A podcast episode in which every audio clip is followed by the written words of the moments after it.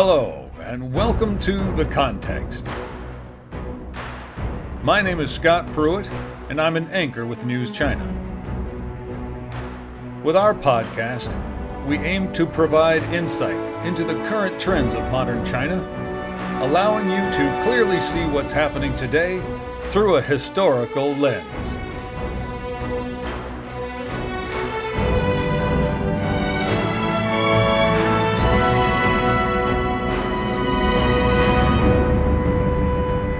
Today, we're going to introduce you to an ancient Chinese painting that was so highly prized by China's longest reigning emperor that it may have single handedly been somewhat responsible for every traditional Chinese garden you've ever seen.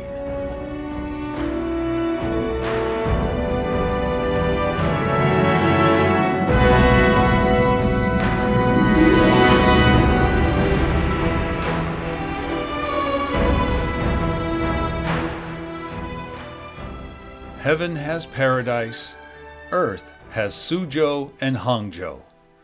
This old Chinese saying is inspired by the natural beauty of Suzhou in Jiangsu province and Hangzhou in neighboring Zhejiang province, both located along China's southeastern coast. But since the painting we're going to discuss today captures the scenery at a famous park in Suzhou, we'll keep our focus there for now. Even though tourism has generally taken a beating due to the pandemic in recent years, during this year's National Day holiday, also known as Golden Week, starting from October 1st, domestic tourism generated 287 billion yuan in revenue. That's around 40 billion US dollars from roughly 422 million domestic trips made here in China, according to the country's Ministry of Culture and Tourism. Official recommendations have been emphasizing outdoor activities and avoiding large gatherings, and the public has adapted. Camping gear has flown off the shelves as families are opting for short trips to suburban parks and the countryside surrounding urban centers. As one of the most beautiful cities in the whole country, it's only natural that those who can visit Suzhou will do just that. After all, the famous classical gardens of Suzhou were added to UNESCO's World Cultural Heritage List in 1997. Known for its whitewashed houses and tree lined canals, as well as the classical gardens themselves, the ancient city has long been a photographer's paradise, and local statistics from Golden Week show that the city saw over 5.5 million trips during the holiday, generating total revenue of 6.75 billion yuan that's about 948 million US. Throughout Chinese history, the gardens have been toured by senior officials, dignitaries, and many great men of letters. One frequent visitor was Emperor Qianlong of the Qing dynasty, which lasted from 1644 to 1911. Qianlong, who was the longest reigning and longest lived emperor in Chinese history, ruling from 1736 to 1795, was himself a renowned calligrapher and connoisseur of fine art as well. And among the emperor's large collection of paintings, one of his favorites is one that reveals his near obsession with the gardens of Suzhou. The painting is called Lion Grove Garden, and the artist's name is Ni Zan. He was one of four master painters of the Yuan dynasty, some 300 years earlier than the Qing era.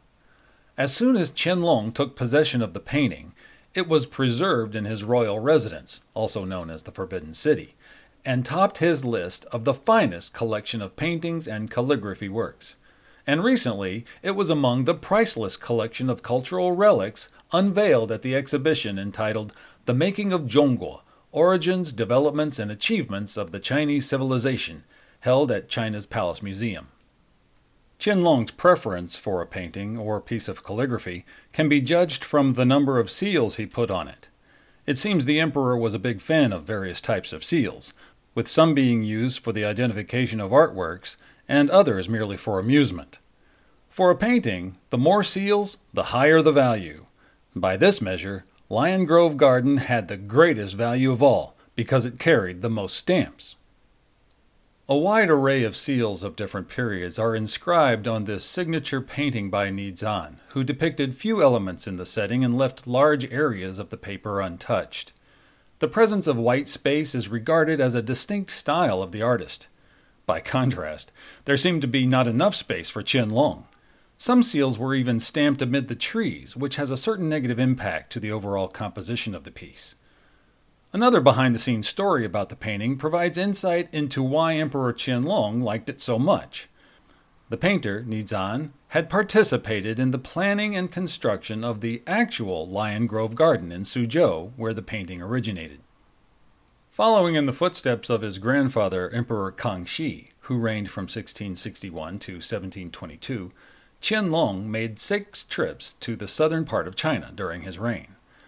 But unlike his grandfather, Qianlong went there for sightseeing rather than any kind of field investigation, as far as we know. And Lion Grove Garden, the birthplace of the masterpiece, was a must see during these trips.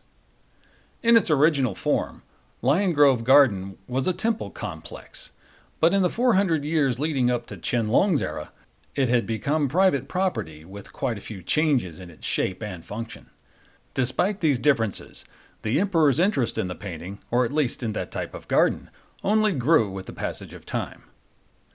In order to enjoy such splendid gardens whenever he wanted, Qianlong ordered the construction of similar gardens in Beijing and neighboring Chengde in Hebei province. The garden in Beijing, though it's long gone now, was situated inside Changchun Park near the old summer palace where Qianlong, though he was quite young at the time, planned to live after he retired. The other one at Chengde Mountain Resort in Hebei Province suffered severe damage during various wars in China, though it has since been renovated by the local government. On display at China's Palace Museum, Nizan's Lion Grove Garden is 28.3 centimeters high and a surprising 392.8 centimeters long. That's nearly 13 feet, with large areas of blank space on the paper. I suspect the considerable space remaining on such a wide scroll was intentional and arranged in advance, as this space is largely occupied with notes by some of the renowned figures of that time. Not only do the notes commemorate the sanctity of the gardens, but with the passage of time, they testify to the authenticity of the painting. In addition to its highly aesthetic value, what further distinguishes this painting from others is that it was produced based on the real life setting, which in turn inspired the design of two other real life gardens.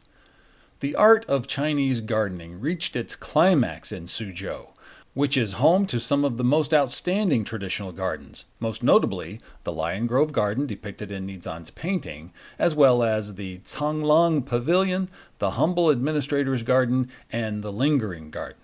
Lion Grove Garden got its name from a number of rocks with shapes that seem to resemble lions. The garden was also home to some rare rocks collected by Emperor Huizong of the Song dynasty, who lived from 1082 to 1135. However, the emperor apparently spent too much time admiring art and building up his collection, as his lack of focus partly led to the collapse of his kingdom. As I mentioned, Lion Grove Garden was intended to serve as a religious temple, but the garden endured multiple renovations during various dynasties before becoming a private garden. Now let's meet the artist Nizan. Born into an elite family, Nizan was raised well and received a rigorous education in fine arts. At home, an exceptional collection of artworks was available to him for study. He was also mentored by renowned artists who helped to sharpen his skills in painting and calligraphy. With a quality education and his own dedication, Nizan eventually became a huge success and was inarguably one of the best in the Yuan era. As one of the four master painters of his day, and having been born in an area south of the Yangtze River where both Buddhism and Taoism were popular among the general public, Nizan was familiar with both religions, and thus it was he who was recruited to participate in the design of the Lion Grove Garden. His high reputation aside, Nizan is also known for being obsessive compulsive. He spent much time concerned about the sanitation of everything around him. It's said that he changed clothes a few times a day and required multiple basins of fresh water when washing his hair. Even some trees in his courtyard died from scrubbing the leaves too much just to be sure they were clean. I'm not sure we can say he had the tortured soul of an artist, as one might describe such things in today's vernacular, but Nizan's peculiar nature did indeed impact how his life unfolded.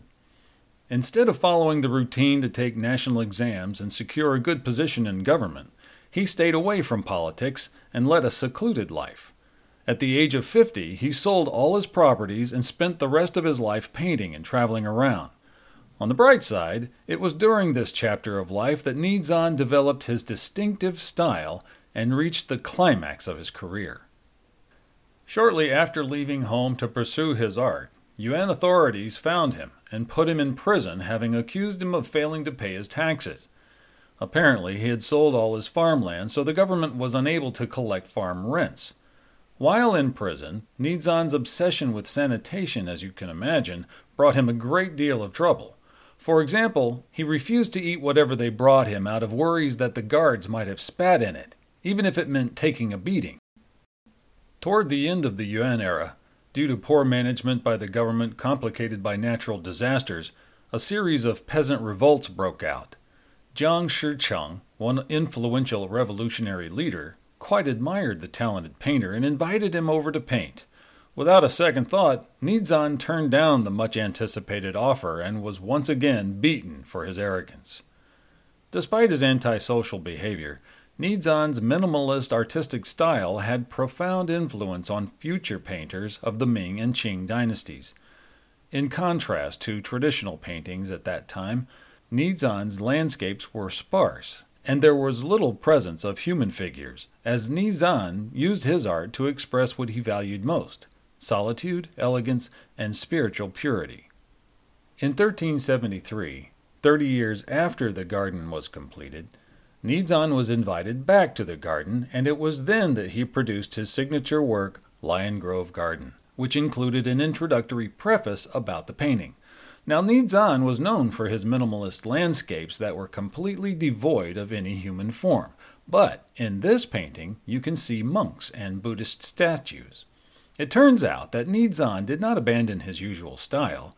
In fact, as explained in the preface, the painting is a cooperative work by Nizan and another famous artist of that era, Zhao Yuan, who specialized in figure painting and was invited by the head monk of the temple to contribute his expertise. Following the end of the Yuan dynasty, Zhao Yuan was appointed as a court painter by Zhu Yuanzhang, the first emperor of the Ming dynasty, which lasted from 1368 to 1644. It was in the second year after the completion of Lion Grove Garden that both artists died. Zhao Yuan was beheaded for offending the emperor, though no details as to the reason for this have been revealed so far in surviving documents. As for Nizan, it is presumed that he suffered an infection that led to a fatal case of diarrhea, and there is great speculation as to the cause.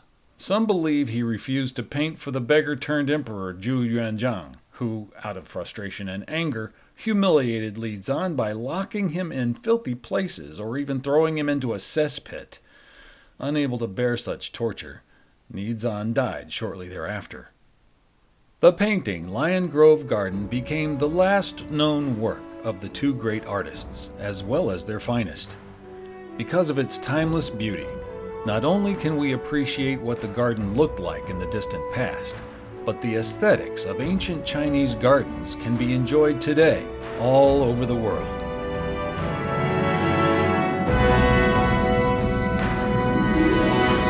Well, that's the end of our podcast. Our theme music is by the famous film score composer Rock Chun. We want to thank our writer Song Yimin, translator Liu Junhuan, and copy editor Pu Ren. And thank you for listening.